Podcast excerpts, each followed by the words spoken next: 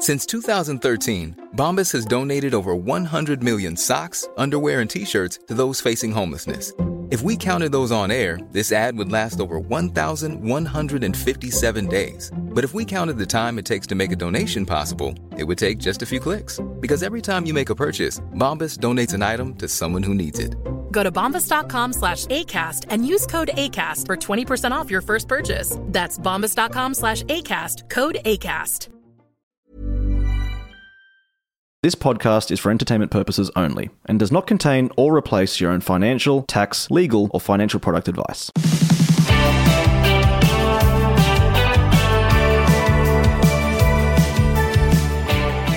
Hello, Australia. Welcome to My Millennial Money. I'm Glen James, and for this bonus edition, we're talking about cult status, and I'm joined by Tim Duggan, the co-founder of Junkee Media. A lot of us have heard of Junkee, the publication, the online website. Welcome, Tim. Thanks for coming in today. Thanks, Glen. Good to be here. Yeah, it's been fun. Now, you've just launched a book. It's launched today as coincidentally when we're releasing this podcast. Yeah. And tell us a little bit about the book. Yeah, I'm very excited. This is the book here in my hands. It is the first book that I've written. It's called Cult Status. Great. How to build a business people adore. And the whole point of this book is that there's this whole new generation of entrepreneurs coming through, most of them being millennials and Yeah. Gen Z. Um, and they're building these new types of businesses. Um, and most of these businesses are very different from businesses that their parents and grandparents had. Uh, most of them have really strong communities at the core of them. Um, so I started noticing this in my business and personal life and just over the past couple of years um, and realized that not much had been written about this new generation. Yeah. So I wrote a book. You did. Yeah. Now, before we uncover the conversation, and this could go anywhere because it's a our bonus episodes are they're not really the same structure as our Tuesday shows, so we've got a little bit more latitude. So if you are a business owner, absolutely you're going to get a lot out of this. I know I have in the the parts that I've read of the book. If you're an aspiring business owner, and a lot of you who are listening have said that you're keen to start a business one day. So this is going to give you the foundations you need. So if you've got a business, you might have to change a few things. If you're going, to start a business, you can look at the foundations. But if you're like, well, I work for a non for profit or I work, work for a corp, I love what I do, I don't care about starting my own business, I want you to have a listen to this interview and just reflect on your workplace. And then maybe at team meetings, can you start to influence your world? Mm. Is that a fair statement? Yeah, that, that that's a really fair statement. So I, I, I wrote it for just to get people a bit inspired at the moment. Number one, the the world outside this studio is is a bit crazy right now, and I'm a business optimist and believe that there's all these amazing tools that business can use, and most people. A lot of people kind of think about one day I'd like to do this, one day I'd like to start a business. But some people also just really enjoy working, really enjoy working for someone, um, the security that comes with that. And I wrote the book so that even if you um, do have a job and you maybe don't think you want to start your own business, there's still something in here because you might be able to find something in there that you can go and talk to your boss about or a way that you can change your workplace. Yeah.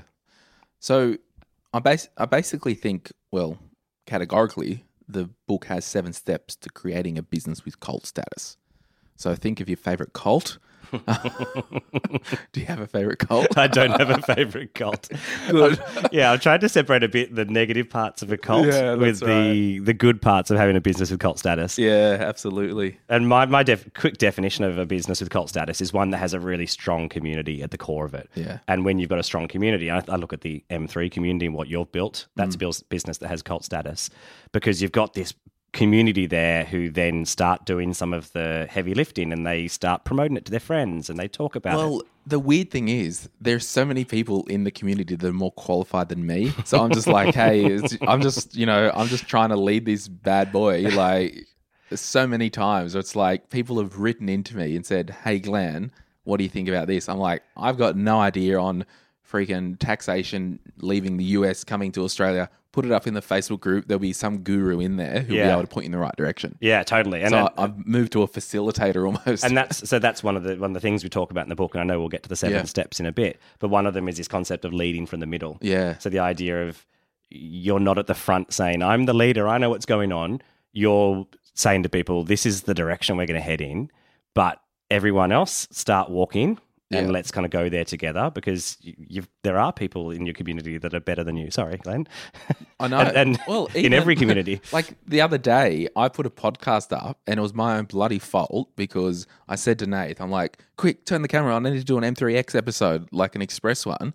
I did it. I probably prepped five minutes, got some basic tax crap wrong, and got called out for. it. I'm like, yeah, you're right. I rushed that. I'm a joke. So we deleted the episode. Yeah, So- wow. So but isn't that good? You've you've built a community Totally. that can call you out on it and has doesn't feel bad about it. And then you, as a as a, a leader of the community, Yeah. you're like, awesome, great. If, if I was wrong, I was wrong. Absolutely, and I, and I think the the thing with community, you know, yes, in the Facebook group, I will delete stuff if it's um, discrimination and any of that stuff. But the minute you start silencing things where they calling out the dictator, that's an issue. Yeah, yeah, totally. And like, there's there's something exciting and scary about building a community around you or your business.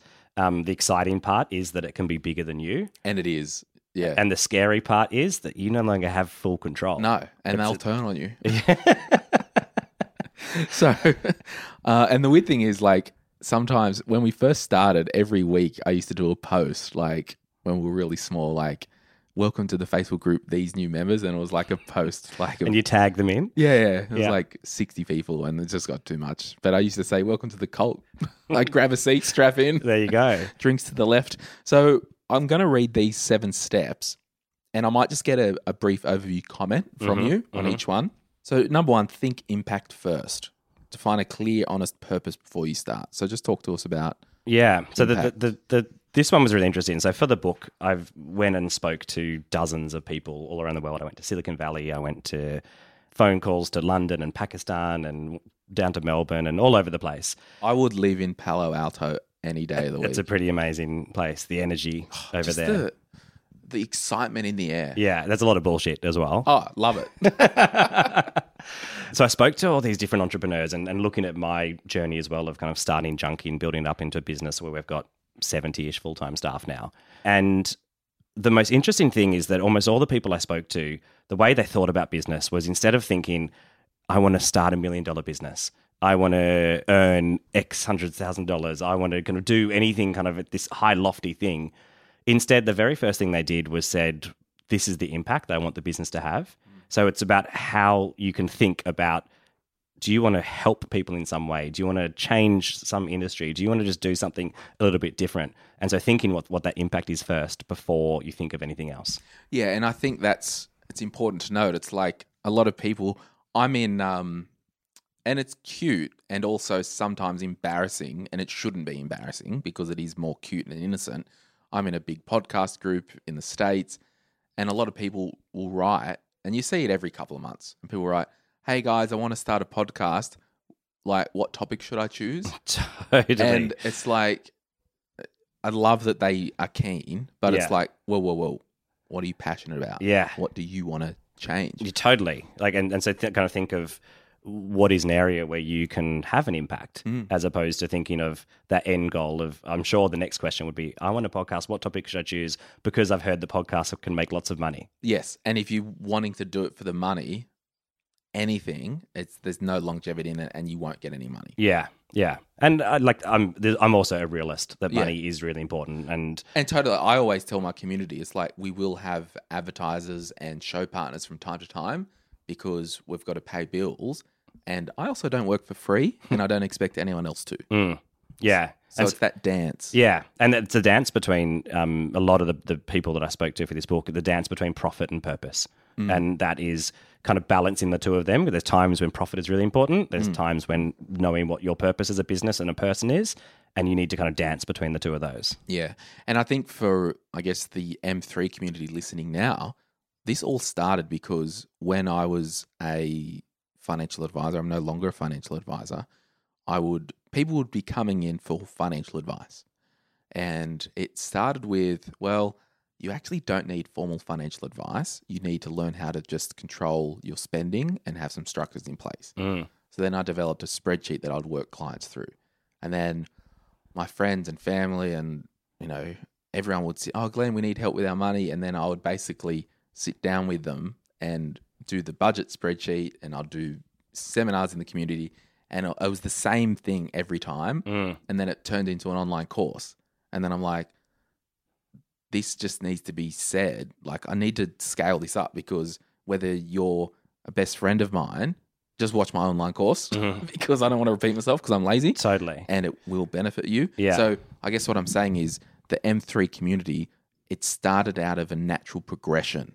It wasn't like, I'm going to start a podcast, I'm going to start this, Yeah.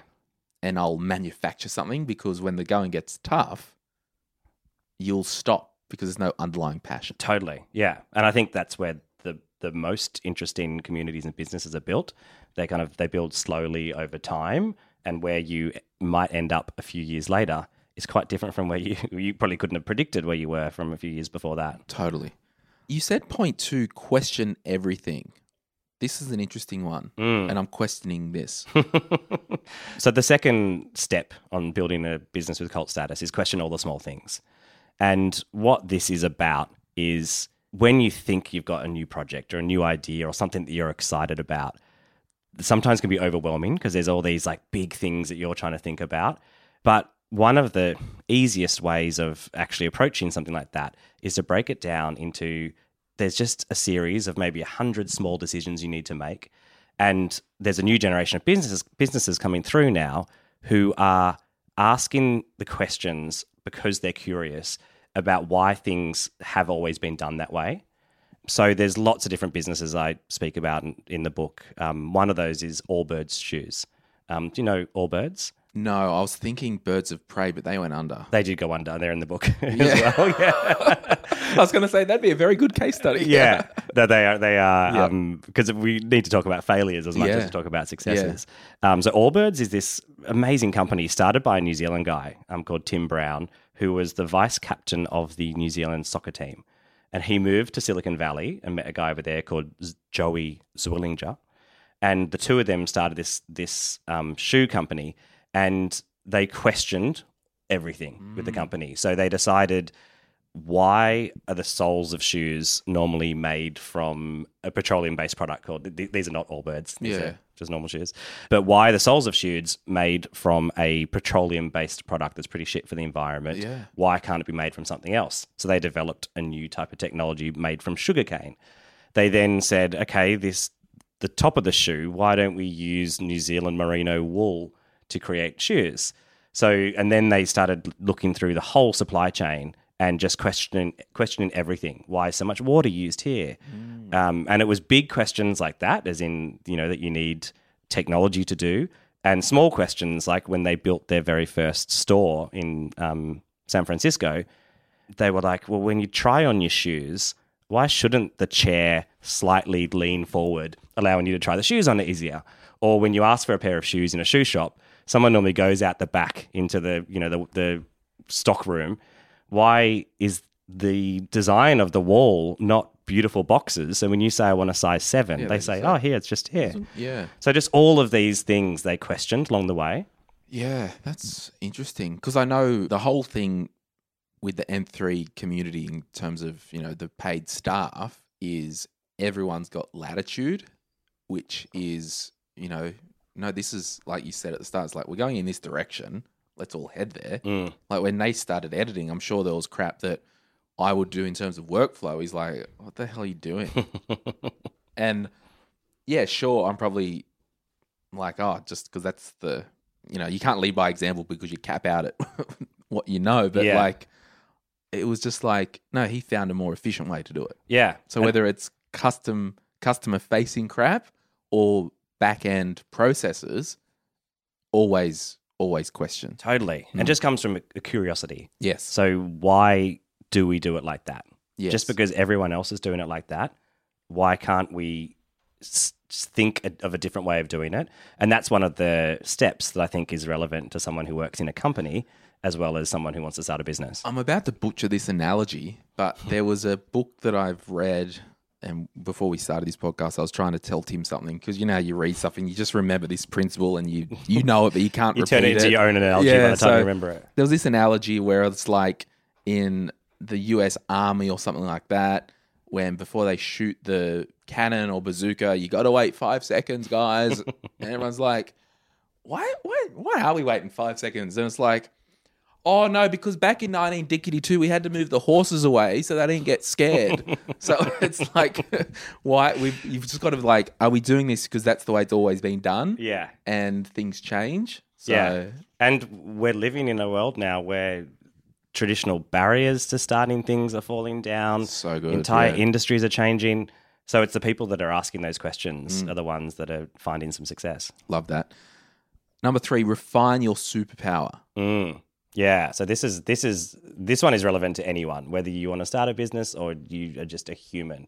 So a superpower is something that you are slightly better than other people at. Yes. Um, it might be something that you um, have refined over Mm. years. It might be something that your friends tell you you're good at and you haven't quite realized. I, I'm going to. Um, I saw it, and it was I think about middle of the book. Yeah, there it was. There was a quote that you put in there by Greta Thunberg. Mm. It's at the very start. At the very start, is it? section. Got it here. Oh, Pa- do you want to read it? Yeah, page 100. And this is everyone listening. This is an example of the audiobook that's also coming out. It is, yes, available on Audible and wherever you get audio audiobooks from today. Um, so this is uh, Greta Thunberg, I think, is her- Thunberg, Thunberg, oh, yeah. yeah. Um, Greta Thunberg, the climate activist who um, started all the school strikes for climate, um, and she said, "I have Asperger's, and that means I'm sometimes a bit different from the norm, and given the right circumstances, being different is a superpower." Yeah, and I like that. And I immediately thought, I personally could not get on stage to the UN and tell all these world leaders they're dickheads. Mm. Loosely paraphrasing Greta.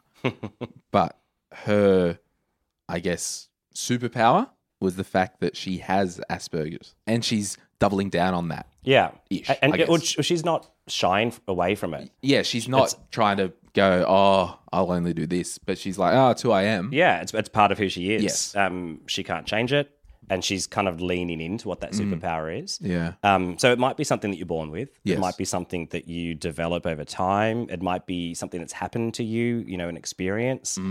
Uh, for me, my superpower.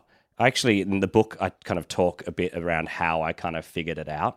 Um, so it's easy to say in retrospect. It's not one of those things you wake up and go, "Oh, that's my superpower." It's one of those things, and there's some exercises in the book of trying to help people figure out what their superpower is.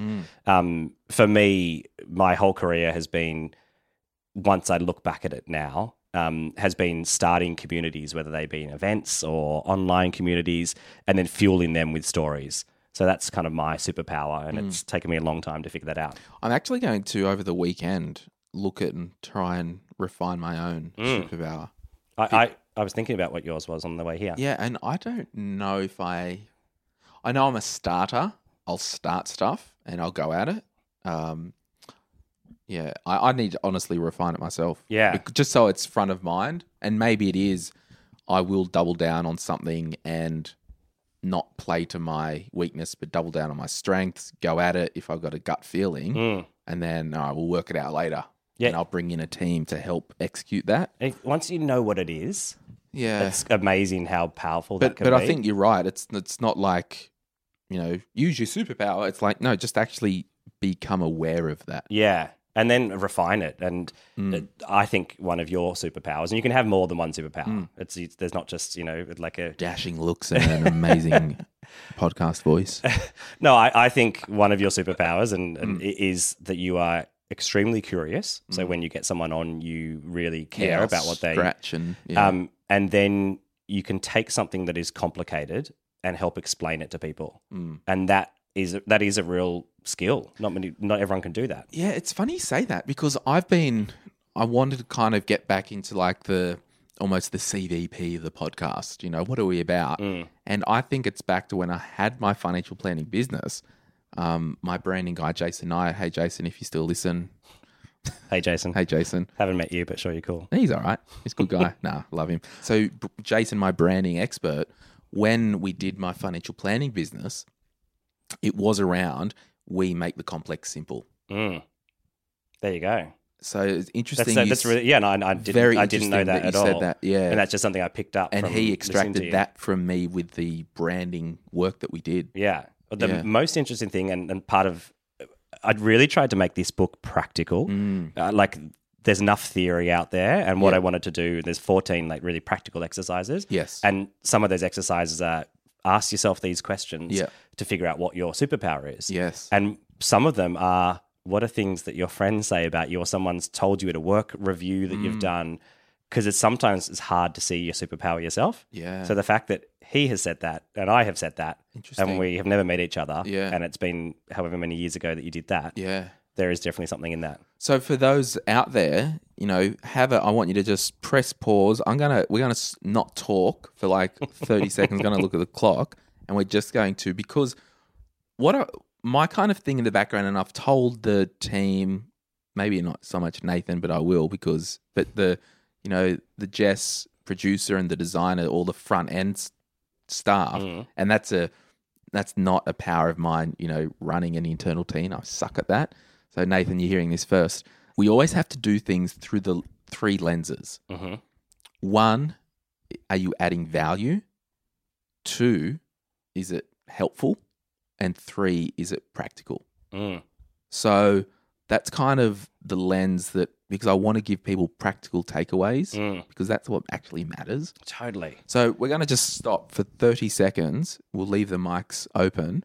And I just want everyone to think what their superpower could be or what they think their friends would say about them. So we'll go now.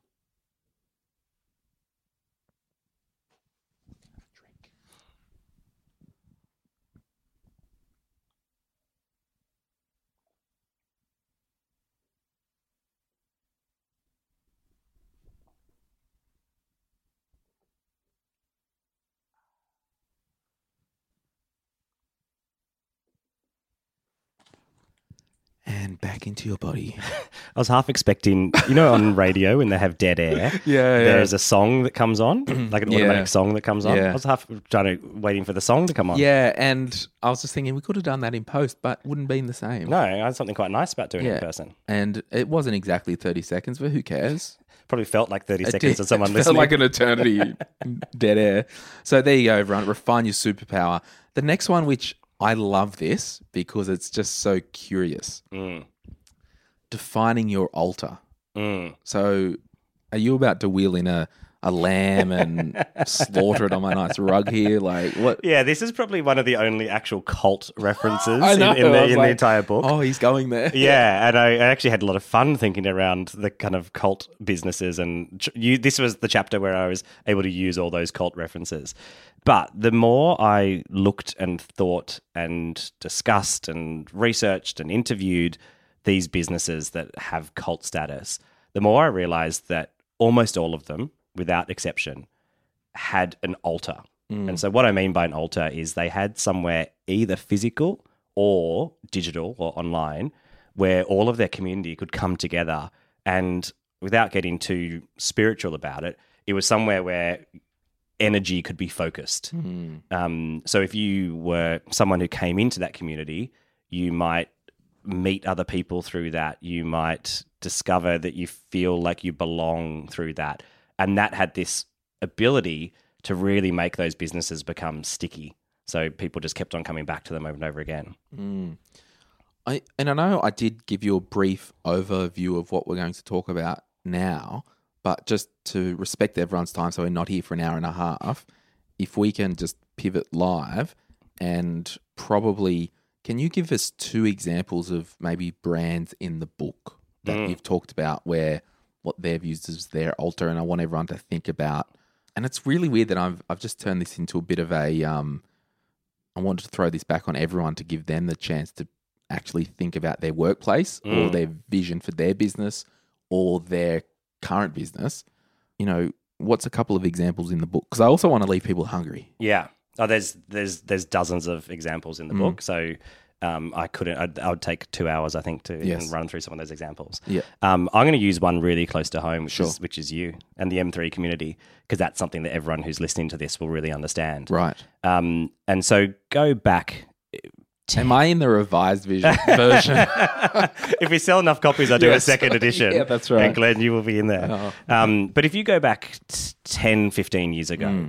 If you had a business like you do now, if you kind of had a, a, a podcast or it probably would have been a radio show back then, Yeah. That would have been the end of it. So mm. people, you would have come on and people would have listened at every week and they would have got this information and then mm. they would have gone back to their daily lives. What technology has allowed now is that that community has a place to go to.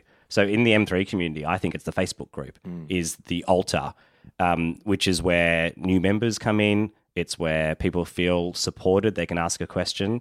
It's where you don't have to do all the work because, as you said, the audience is is super smart and connected, and they kind of answer their ask their own questions and answer them. Um, and an altar is somewhere where there should be the, the your own language and rituals that are unique to that community. Um, and we were having a quick chat before this around if there's anything in the M3 community that is unique to it. And the idea of if you want to create more of a, of a cult status with your company, leaning into that mm. and really dialing up some of those rituals and some of that language. Yeah. There was one ritual that I've stopped doing because it, it could have been seen and and again like with optics is is everything, okay? And this could have been seen as a bad thing. I can guarantee 90% of people loved it, but I just had to be careful. We actually our Facebook group used to have an altar. And that was if people got in there because I can't and the team can't govern a group that's that big and it's growing. And it's not the mm. biggest one out there, it's not the smallest. So we have to kind of self regulate mm. and self moderate. And then basically what I used to say, and I still do if I talk about it, is like, we don't put up with anyone coming in here selling snake oil or mm. Bitcoin scams or anything like that. And people that used to slip in, and I think some of them were fake profiles anyway. And that's kind of why I half did it hmm. because I knew it was the whole intent was to just suck people in. I used to name and shame or take a screenshot. It's like, or I used to tag them actually. It's like, hey, at whatever, just giving you the chance now to leave the group before you're booted. I want everyone to see that you were, you know, sliding to people's DMs and stuff like that. Yeah. And that was kind of the altar as this sacrificial lamb. It's like, you've come in here, you've got through the gate, you know, because can't vet everyone. Uh, you've DM'd people, you've put links on posts. Everyone in the community needs to see that if you are like that, piss off now. Yeah. Because you will get the bad attention. Yeah, totally. It's you, by defining what you're not, Yes. you are defining what you are. and it was kind of, it was half, I found it comical. That was half of it. And the other half was almost like, let everyone know we're not about this here. Mm. So if you see stuff like this, you need to report it so we can get rid of them. Totally. And then that sense sets a trend. and it's a culture. So Yeah. I kind of like the analogy of culture, like um, you know, this top of the bench here. Hello, if you're watching on YouTube, you can see our delicious IKEA bench here, which I need to upgrade because it's so token, but whatever. um, if that was full of crap, right, and then someone put I don't know a bit of rat sack or something poisonous there, it'd kind of blend in. But the culture I want to set in the group that this whole bench was clear. So then, if there was the snake oil or the rat sack, everyone can see what it is. Yeah, yeah, totally. And and I think even just by by you doing that every time someone does that, that's a ritual. By you using language like snake oil, that's a language. Yeah. Um, and that then becomes self fulfilling because if you do it a couple of times and you're not there, and Yes. someone sees someone else doing that, either they'll tell you or they'll do it themselves. Yeah. And somebody messaged me the other day and said, "Oh, this person's messaging me." Because that I think people get in, it's their target market and they want to just peel off. It's like peeling off the sheep from the packs yeah, yeah. and they'll send them a message, "Hey, have you thought about investing?" "Oh, yeah, I have." So, but then I'll just go in and just remove the person. I don't make a song and dance of it anymore because a few people said, "Oh, don't worry about this." But yeah, again, my heart was half of it. I think it's just hilarious to name and shame because it's comical and everyone, most people liked it. and the other half was like just a warning, everyone, we're not about this. Yeah. it's just. Um, Yeah, setting the tone. so, what is your altar? Like the business that you currently work at, and there might not be an altar. It could because there's there, there might not be a clear culture from the top. Mm. It might be just shambles. Yeah, and I, th- I think it's important for, and, and I really think every business can find one. So if mm. you are a if you're a store uh, selling candles, mm. when someone comes into your store or they're coming into your altar, mm. so how are you welcoming them? What's the language that you use? Is there a ritual that you do? And in the book, and this is why I love this book, and it's take this as an absolute compliment. it's not I'm not selling another book. There was a book called Tribes by Seth Godin. Okay. And I've got books that I've got that I give away to people, right? And I used to, when I talk to people um, about building a business, I used to give them a copy of that book. And in the front, I used to write, hey, whatever, don't build a business, build a tribe. Mm. Now, the compliment is I'm now going to buy this book and have copies here in the studio. So whenever I'm interviewing young people and people of all walks of life, whatever, it's this is the book and the gift that I'm going to give them Oh, that's amazing. because it's it's fresher. I think it's more practical than tribes, just from my point of view. Um, and all that to say, there's a section in this book where you, again, that practicals. You give the example, even if you own a cafe and you go through all the touch points of like, so a person walks in, then they look at the menu, then they this. So how can you refine mm. the altar along the way? Yeah. Oh, thank you. I really appreciate that. Yeah. So again, we're not trying to sell other books, whatever, but I just wanted to use that as an example that I am currently going to use this book for my gift to people. Yeah. Oh, that that's amazing. And that's that's that's you've understood exactly why I've written this book. Yes. And it's it's for anyone, as I said, anyone who's just thinking about an idea, got something in the back of their head, one day might want to, um, or just wants to make their workplace or, or culture a little bit better. Yeah. So, like, I've got a half written book. And again, writing is not my strength. I hate it. I've had a half written book for over a year. I met someone at the start of the year to help me refine the structure, and COVID happened and I got lazy and all that. So, but I use the example with your business. If you could be the best baker in the world working, but then if you want to go and start a bakery, you could be crap at running a business. Mm. So as soon as you're self-employed, as soon as you're running a business, you're a business owner. You're not a baker. So mm. first and foremost, you're a business owner. The- oh, by the way, you bake. So I guess all that to say, the reason I like this book, and again, I've got, I'll show you a book after you leave that because a lot of people reach out to me that want to come on and talk about their book. Mm. Maybe ten percent get on because you know it's got to match my vibe and the community. Mm. I'll show you a book before you leave, and I'll tell you why they're not seeing light of day on this podcast. But in this book, the reason why I think it's important is it will give you the tools to help you on that other stuff. Because when you do start your thing, trust me, the baking has to take care of itself. You're not you're not going, all right, so how am I going to bake today? Am I adding two cups of flour, one cup of sugar, or if you're making white bread? Um, Totally. lol, jokes. Um, so the craft and the trade has to take care of itself. You can't focus on that anymore. You've got to focus on the business. And this book will be the practical tips to actually give you the framework to kill it. Yeah.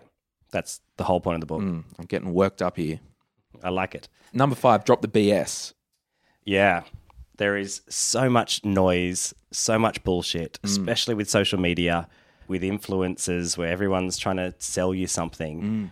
The people that are connecting are the people that are dropping the bullshit. Yeah. People that are telling it like it is. And social media, the way of thinking about social media is that everyone really is their own media channel. Mm. Um, and I come from a media background where I've built lots of different media businesses. And everyone, no matter if you have 10 followers on Instagram or 10,000 followers, you are a media channel.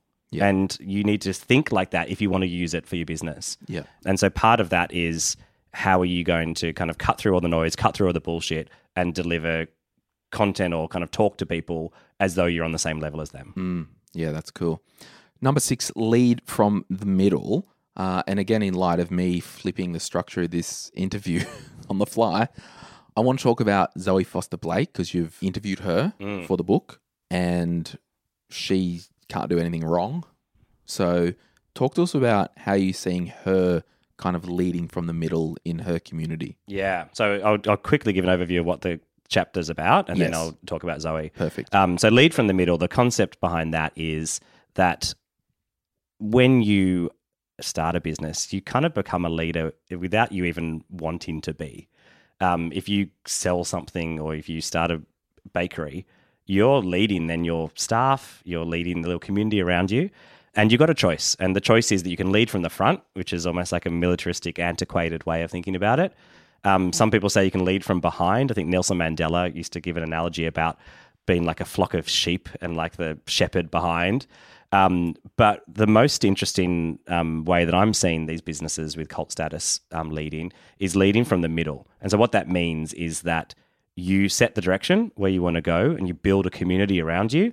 And then the community starts telling you what it wants and you have to listen to it. And one of the people who I think is doing that in a really fascinating way is Zoe Foster Blake. Most people might know Zoe Foster Blake. She's an author. She's written a gazillion books. Um, she was a former beauty director at women's magazines. She's married to Hamish Blake, the comedian. And she started a business five years ago called GoTo. And GoTo was a skincare business. Um, and it kind of comes from the idea of people used to often ask her, like, what's your go to lipstick? What's your go to moisturizer? So she started GoTo and she has built this. She's been able to take her own personality, which is no bullshit, which is very fun and friendly, and put that into this brand. She's now got 40 something staff. She's stocked at Sephora all throughout the US. Um, during COVID, sales went up because people were kind of wanting to pamper themselves. And she's just this amazing example of someone who has been able to build. I think Zoe would have done it without thinking. And so that's why when I look at her, I, I've tried to, tried to like analyze how did you do that? Whereas she's just naturally no bullshit. She Yeah. naturally leads from the middle. Um, she naturally is kind of questioned why should makeup be super expensive or why should it use products that you know tested on animals. So she's just been this kind of cult hero who's built now this cult status brand. Yeah, and I think there's so many of our listeners who, you know, love what she's about, and I've got her management details from Tim. Everyone, and I'm going to ask if we can interview her. You should if you can, if you can get her on the on the pod. Yeah, Um, she's just a very down to earth, inspirational, amazing Australian success story that we should be celebrating. totally. And that's the problem. Like, I personally, you know, I've spent a lot of time in the states going to conferences over there, and I've spent time in the valley, like you have, just to get inspired and encouraged. Because I find sometimes you have to get off the island. Mm. because we don't champion success as much here as say the American culture. We- don't. Yeah. And I'm thinking, why not? I think also that it gets to a certain level and tall poppy syndrome kicks in in Australia, which is you're successful, you've made money, Mm. now I need to tear you down Mm. because I'm got insecurities myself. And like, because I, I just figure there's enough kind of quote unquote work for everyone. Mm. Like w- when I had my business, I didn't. It was like, oh, do a SWOT analysis. Like, who you? co- I don't have a competition. I'm doing my thing. You know, if you vibe it, you vibe it. If you don't, whatever, it's all good. Like, I was friends with all the local financial advisors. I'd send clients to them.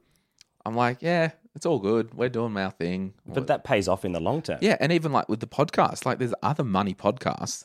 There's no competition. Mm. I don't think there is. We're just all doing our thing. Yeah. A lot of people listen to all of them anyway. Yeah. Let's just all get on the same page and help Yeah. within our own flavor. It's really interesting. In the book, one of the things I talk about is knowing who your enemy is. Mm. And that's not, it could be competition, Yes. but the enemy could be a concept. It could be like the antiquated way that things have been done, or it could be the way that or easy credit. Hello, everyone at Afterpay. there's your there's your enemy. You know who they are, and you can you can define yourself off them. I, I actually reached out to Nick Molnar to come on the podcast because as as much as I disagree with um, easy credit like that, I think I'm more interested in his vision of money for the future uh, because it's a disruptor. It is, So- and, and they've built something amazing, whether Yeah. you agree with it or not. yeah, exactly. Um, and what they have done is kind of no different to what banks and credit cards have done over the years. They're just Yeah. repackaging it in a different way. Yeah. So I'm again I'm anti the enemy is consumer debt in my world Mm. and my view and passion and purpose for this podcast is to get people into their early 30s when their habits are formed and all that stuff without consumer debt. Mm. So yeah, so the enemy isn't oh Victoria and she's on the money or equity mates. Yeah. Like they've all like I've got the guys coming on the podcast soon. Yeah. And everyone's welcome. You know what I mean? Oh, Like, I'm also a firm believer in the what the rising tide raises all boats. Yeah. you kind of you want you want competition. Mm. You want people that are doing stuff better than you because that inspires you Totally. to do better, and then everyone wins. Yeah. The seventh point is strap yourself in, baby. Yes, And you got some cool diagrams. I, there's there's quite a few interesting diagrams in the book. Um, very interesting. and I want to hear you read these in your audiobook. so just imagine this like squiggle and it's like That's what I had to do when I narrated the audiobook. I turned to the audio producer. I'm like, what happens with diagrams? He said, well, you need to describe it. And some of these are quite complicated. So I was saying, there's a curve that starts and then goes down and then goes up and then falls again. And then imagine another line that does this. The real test is going to be when um, people listen to the audiobook. I might try and get people to draw it Yeah. for me without looking at what it's meant to be. Yeah. And that's going to be a test. Totally. So strap yourself in. So Yeah. you basically just talk about the ups and downs of life when you go down this road. Yeah, and uh, like I didn't want to just sugarcoat it and say, "Isn't this amazing? Everyone just start your own business and just you know everything's rosy," because it's really freaking hard. And I wanted to put stories in there of businesses that had failed um, and of mental health toll um, that it takes on people and the stress. And I've got some of my story in there of one of the most stressful times of my business, ironically, was just before we sold uh, my company to um, another company, and how stressed I was because I felt like it was all the years of like pent up emotion and everything all just kind of hitting me all at once. Um, so strap yourself in is not to deter people, but it's just for you to be aware if you do go down this path, you want to start a business, freaking amazing, but just be aware it's going to be it's going to take over your life. Yeah, and I, I've even shared on numerous occasions, like starting my business in my 20s, I had undiagnosed mental health Mm. and I just thought it was extra tough. Yeah. I'm like, I actually jokingly think, far out, if I was medicated, imagine all the money I could have actually made because I, I wasn't working at capacity. Yeah. Uh, There, there, there's something in the book also that talks about you know the serious mental health correlation between people who start a business and have bad mental health, and experts don't know whether the business causes it or whether people who have those um, that type of mental health are attracted to that type of business. Interesting. Mm. But the facts are, and, and I kind of lay it out in a little kind of somber words in the book, just on the higher levels of everything that entrepreneurs have. Yeah, and I think you know I- this episode isn't about mental health, but we'll spend two minutes talking about it as a public health announcement. The way I kind of someone explained to me once, whether it was a doctor or whatever, usually zeros, rock bottom, tens, euphoria. Most people just go about a six or a seven. So if they have a hard day, it'll drop them down to four or five. Some, or if you know you have a few freaking lines of coke, you might be at eleven for it. You know what I mean? Like there's this but for me personally, my normal vibe with l- lacking serotonin in my brain was probably at a three. Mm. And then the extra pressure from starting the business, it dropped me, it took me down through the floor. Mm. Where if I was sitting at a seven normally, it wouldn't have impacted me as much. So Yeah. that's why I think it's so important to. I, th- I think like an SSRI or SSNI might just be a bit of a life vest Yeah. it helps you keep above the water. yeah, one of the guys I spoke to for the book was called Michael Fox, who started Shoes of Prey, Mm. which was an Australian um, sh- women's shoe company that ended up borrowing about 35 or 40 million dollars. Not borrowing, uh, they had Oh, investors, raising, Yeah, sorry. yeah. And he said that running a business, the highs were higher because he came from Google before that. Yeah. The highs were higher than he'd ever experienced, and the lows were lower. Yeah. Um, so I think using your wave analogy, Yeah. it just you need to be prepared. That's why I say strap yourself in because you might go up to an eleven and you might go down to a minus one. Yeah. and you need to figure out what your mechanisms are to help you through that. Yeah. Now, the one thing I did want to actually talk about, there's a thing in there that you, and we'll finish up now to respect everyone's time and your time. You talked about I'm at my best when. So, talk to us about this part in the book. Yeah, so this was one of the 14 practical exercises in there because I talk a lot around, as I said, the mental health toll and how to deal with it. And there's a lot of kind of self care strategies and kind of things you can do. And I just wanted to really simplify it down into kind of four areas. Um, and it's just a little exercise you can do to figure out you're at your best when you are. Let me just pull up which four categories is in the book.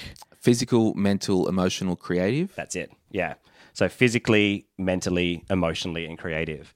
Um, it was to think about those four areas of your life and try to think about a time when you were at your best in them. So the idea is not to come up with an idealized version and be like, ah, I want to meditate at 3 a.m. in the morning and then go for a run on the beach and Swim you know, with dolphins. Swim with dolphins because that's just not going to happen. Yeah. So the idea is to think back in your life and think of, okay, when did you feel at your best in those four different areas? Write that down. So think of, okay, for me, mentally and um, creatively and emotionally, I've got a series of things in, in there of kind of when I feel at my best and knowing what they are. Because there's also times when you do them. Like, You might know that I feel really good if I go to the gym in the mm. morning. You know what it is, that what that trigger is. And you need to know what it is. And then as you come into a time when you know that might be a bit more turbulent or you've kind of got something coming up that's going to be really stressful, figuring out what those triggers are and then using them and doing them before it hits mm. rather than after it hits. Mm. Because if you're thinking about that wave, you don't want to wait till you get to a minus one No. before going, oh, I should meditate. Yeah, You want to go from when you're at a three and go, I should meditate. I should go spend time with my family. I should go to the park with my dog mm. to try and get you to a four mm. so that you know if you're going to go down, you mm. hopefully only go to a one instead of a minus one. Yeah, so good. Now, I've got a bit of a well. Tim's got a treat. He brought two books that we're going to give away. Now, what I like to do, Tim, when I pick up this microphone, I always like to have in my mind that I'm talking to the one. Mm-hmm. So that one person. So if you're listening to this now, there's going to be two people out there. I want you to think of somebody. I'm going to use the first one as an example. You are listening to this podcast. You live in Melbourne and you're commuting or you're on a tram right now. if that's you, I want you to send me an Instagram photo or whatever in the message. When I try and like elaborate more, you sound like a million years old.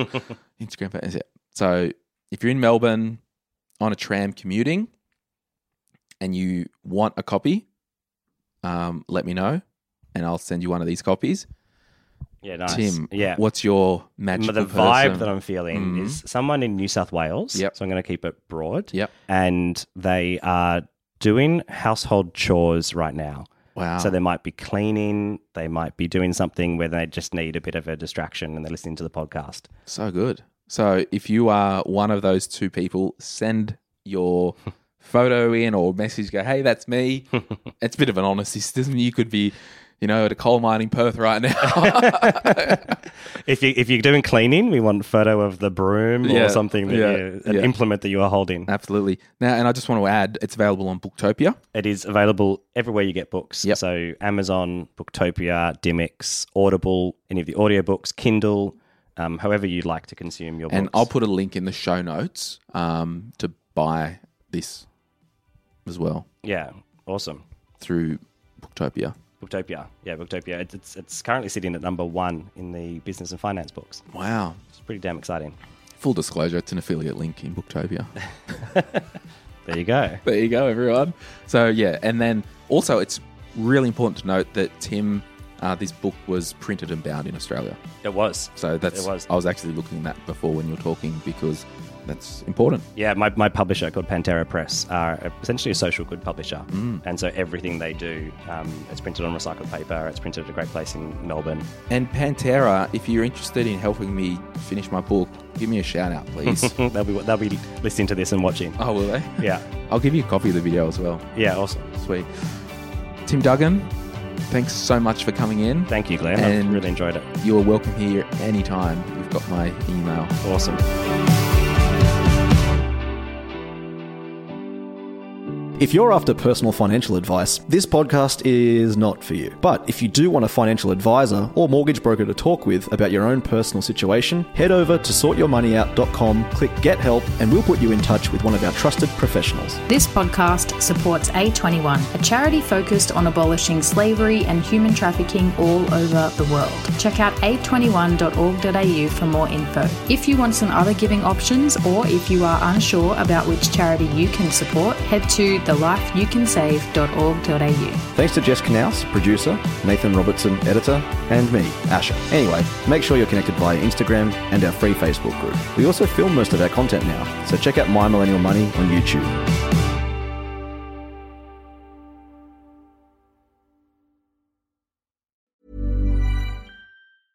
Planning for your next trip?